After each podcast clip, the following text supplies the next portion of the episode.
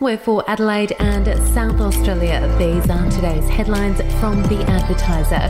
It's Thursday, February 16th.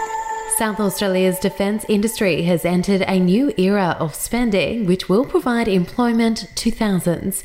UniSA Defence and Space Director Matt Opie said the much vaunted defence boom within Australia is real, with the state poised to reap huge benefits. Mr. Opie said SA was ideally positioned to play a key role in defence and the rapidly developing Australian space industry. If you would like to read more on that story today, you can take out a subscription to the advertiser at advertiser.com.au or download the app from the App Store. Reserve Bank boss Philip Lowe has hinted more interest rate rises are on the horizon, despite struggling Australians personally sending him disturbing letters about their hardships. The governor fronted a Senate estimates hearing on Wednesday, his first public appearance since the bank hiked rates for the ninth consecutive month. Since May, the cash rate has been aggressively hiked from 0.1% to 3.35%. Financial markets now expect the cash rate to hit 4.1% by August. Dr. Lowe said he had an open mind to further rate rises but didn't know just how far the bank would go. We'll be back after this.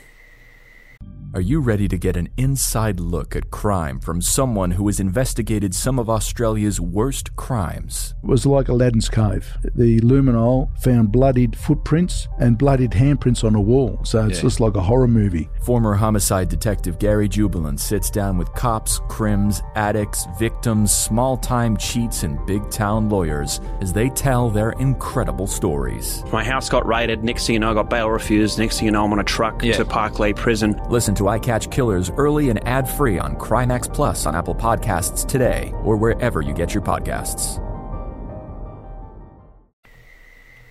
The patriarch of Haigh's Chocolates, credited for crafting the taste of South Australia's much loved confectionery, has died aged 93. John Haigh, the grandson of Alfred Haigh, who founded the family owned business, died at home on February 10. Brothers Alastair and Simon Haigh announced their father's death on Wednesday morning in a statement on behalf of the family. They remembered John as a beloved father, grandfather, and great grandfather who joined the family business in 1946 with a vision to take Haigh's chocolate making to new heights.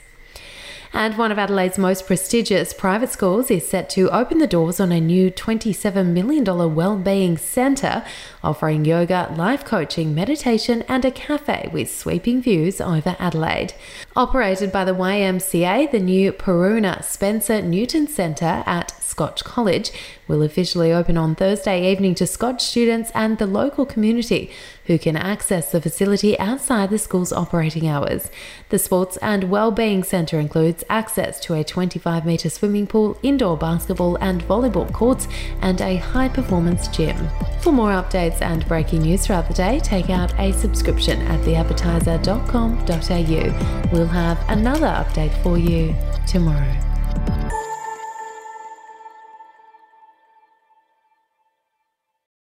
Are you ready to get an inside look at crime from someone who has investigated some of Australia's worst crimes? It was like Aladdin's Cave. The luminol found bloodied footprints and bloodied handprints on a wall, so it's Yeah. just like a horror movie. Former homicide detective Gary Jubelin sits down with cops, crims, addicts, victims, small time cheats, and big town lawyers as they tell their incredible stories. My house got raided. Next thing you know, I got bail refused. Next thing you know, I'm on a truck Yeah. to Parklea Prison. Listen to I Catch Killers early and ad free on Crimex Plus on Apple Podcasts today or wherever you get your podcasts.